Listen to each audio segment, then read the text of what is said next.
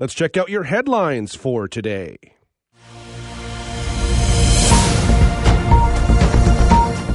And we start with the wildfires as they continue to cause chaos within Canada's borders and beyond. Alberta is imposing some new evacuation orders. Manitoba is bracing for heavy lightning generating thunderstorms. And high wildfire risks and poor air quality remain in most of the country. While the number of fires burning across the country fell slightly yesterday, that's the good news. Uh, the bad news is forecasts suggest smoke warnings will remain in place in several provinces into the weekend. Air pollution from wildfires remained well above healthy levels for much of southern and northern Ontario yesterday and several communities in BC and Alberta. Forecasters expect moderately bad air quality today and tomorrow throughout most of the province. In northern Ontario, East Algoma OPP say they have charged a fifth person this week with using a campfire during a Northern Ontario fire ban due to the extreme forest fire hazard and growing number of blazes. The Ministry of Natural Resources and Forestry declared most of the Northeast region a restricted fire zone on June the 1st that makes open air burning illegal.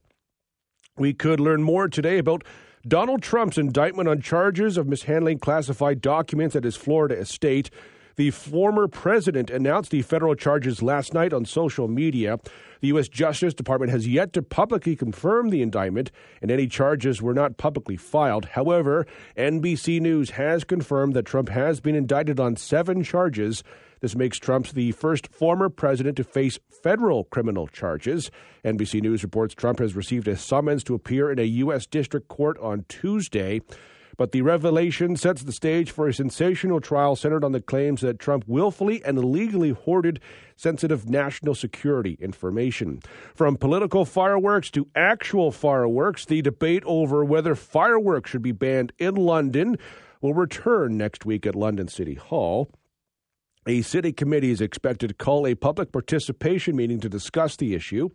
A city report lays out two options allow backyard displays on three days Canada Day, Victoria Day, and Diwali, and sales for fireworks in the five days leading up to the holiday, or a total ban on the sale and use of fireworks for backyard displays.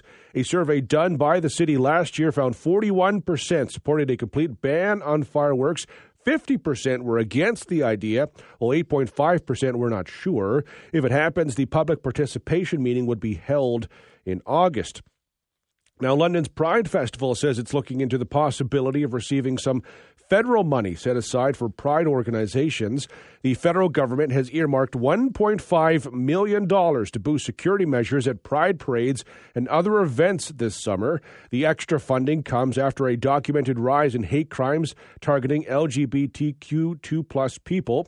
Nikita Miller, the vice president of the Pride London Festival, told 980 CFPL while the money is being looked into, they have always considered the safety of attendees. London's Pride Festival is scheduled to run from July 13th to the 23rd this year. And a University of Ottawa student will set a record in Canada when she participates in a convocation ceremony on Saturday. Anphia Grace Patricia Dennis is set to become the youngest Canadian to graduate graduate university at the age of 12. She has earned a bachelor's degree in biomedical sciences, a program she started when she was just nine years old. Her mom says she first realized her daughter was special when she was just two and a half years old. Checking out the price of gas, it'll cost you more to fill up at pumps this morning. Gas prices rose by 3 cents overnight with most stations charging $1.62.9 for a liter of regular this morning. Diesel held steady after it dropped earlier this week, while premium also went up by 3 cents. Cheaper gas can be found at the Costco's this morning, where they are charging $1.48.9 for a liter of regular. In sports, the Florida Panthers beat the Vegas Golden Knights 3 2 in overtime to pick up their first ever win in a Stanley Cup final. Knights still lead the series two games to one. Game four will be tomorrow night in Florida. The Toronto Blue Jays won their third straight game 3 2 over the Houston Astros. Jose Berrios went six innings to get the win for the Jays. Toronto will start a series against Minnesota tonight. You can hear that game on 980 CFPL starting at 7 o'clock. Listowel native Corey Conners is tied for the lead after the first round of the Canadian Open.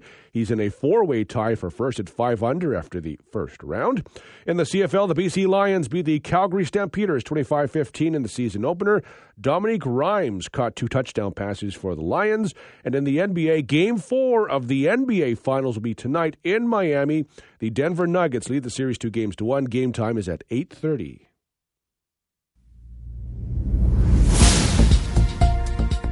Checking out what happened on this day in history. In 68 AD, Roman Emperor Nero died at the age of 31. He's often accused of fiddling while Rome burned, although historians do generally believe that he did, in fact, try to control the fire that destroyed much of the city in 64 AD. In 1793, the importation of slaves into Upper Canada was prohibited. In 1846, a fire ravaged St. John's, Newfoundland, leaving 12,000 people homeless. In 1866, a 20 year old Irish soldier won the only Victoria Cross awarded for an act of valor on Canadian soil. Private Timothy O'Hea saved 800 German immigrants locked in converted boxcars on a train stopped in Danville, Quebec. All by himself, he put out a fire in another boxcar filled with ammunition before it exploded. In 1902, the Automat Restaurant, the first restaurant with food vending machines, opened in Philadelphia. In 1934, the first successful test of FM radio was conducted by Edwin Howard Armstrong in Alpine, New Jersey. In 1947, wartime control and rationing of all dairy products in Canada ended. In 1959, one of Canada's most sensational criminal cases began when 12 year old Lynne Harper was murdered near the southwestern Ontario community of Clinton. 14 year old Stephen Truscott was convicted and served 10 years in prison. In 2007, the Ontario Court of Appeal unanimously overturned that conviction, declaring the case a miscarriage of justice. In 1968, the first national televised debate of Canadian political leaders was held. It featured Pierre Trudeau, Robert Stanfield, Tommy Douglas, and Réal Caouette. In 1991, Mount Pinatubo, located in the Philippines and dormant for six centuries, exploded in a tower of ash and smoke. The eruption forced the evacuation of 20 villages within a 20 kilometer radius.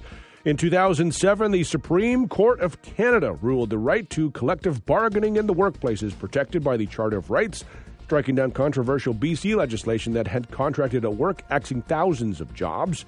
In 2018, Justify led all the way to winning the 150th running of the Belmont Stakes, becoming the 13th Triple Crown champion. And on this day in 2020, George Floyd was taken to his family's burial site in Houston after more than 500 mourners packed a church for his funeral. His death at the hands of the police in Minneapolis spanned worldwide reckoning over racial injustice. Happy birthday to John, who turns 67 today, and Brenda, who turns 58. You share a birthday with Dick Vitale, who turns 84. Green Party leader Elizabeth May is 69. Author Patricia Cornwell is 67. Steve Paikin turns 63. Michael J. Fox is 62 today. Johnny Depp is 60, and Natalie Portman turns 42. If you'd like to celebrate a birthday, anniversary, or a milestone, send me an email at devon at 980cfpl.ca.